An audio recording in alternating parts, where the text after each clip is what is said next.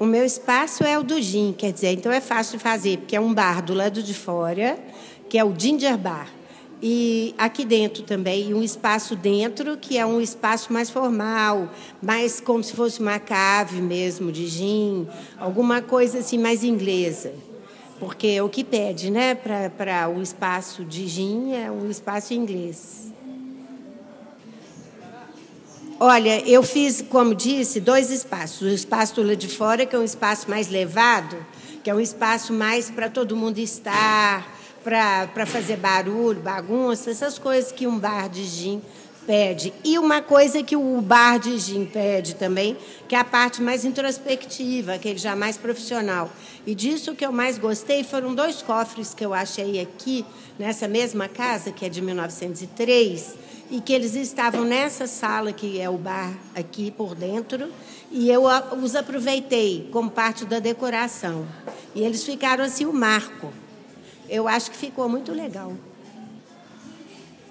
O, o, a parte externa a pessoa deve apreciar desde que chegue, porque tem uns jardins lindos, floridos e cheirosos, que foi o que nos foi pedido. Tem até as laranjinhas quincã, que fazem parte também aqui para o gin, tem o cheiro da lavanda, porque o gin é uma bebida olorosa, né? Então era bom que se tivesse esse também este sentido na hora de, de, de degustá-lo, de bebê-lo e tudo. Adentro, eu acho que tem que olhar desde que chega. É a ambiência, é o impacto, é o uau, é aquela coisa assim de acolhimento que eu gostaria que ele tivesse.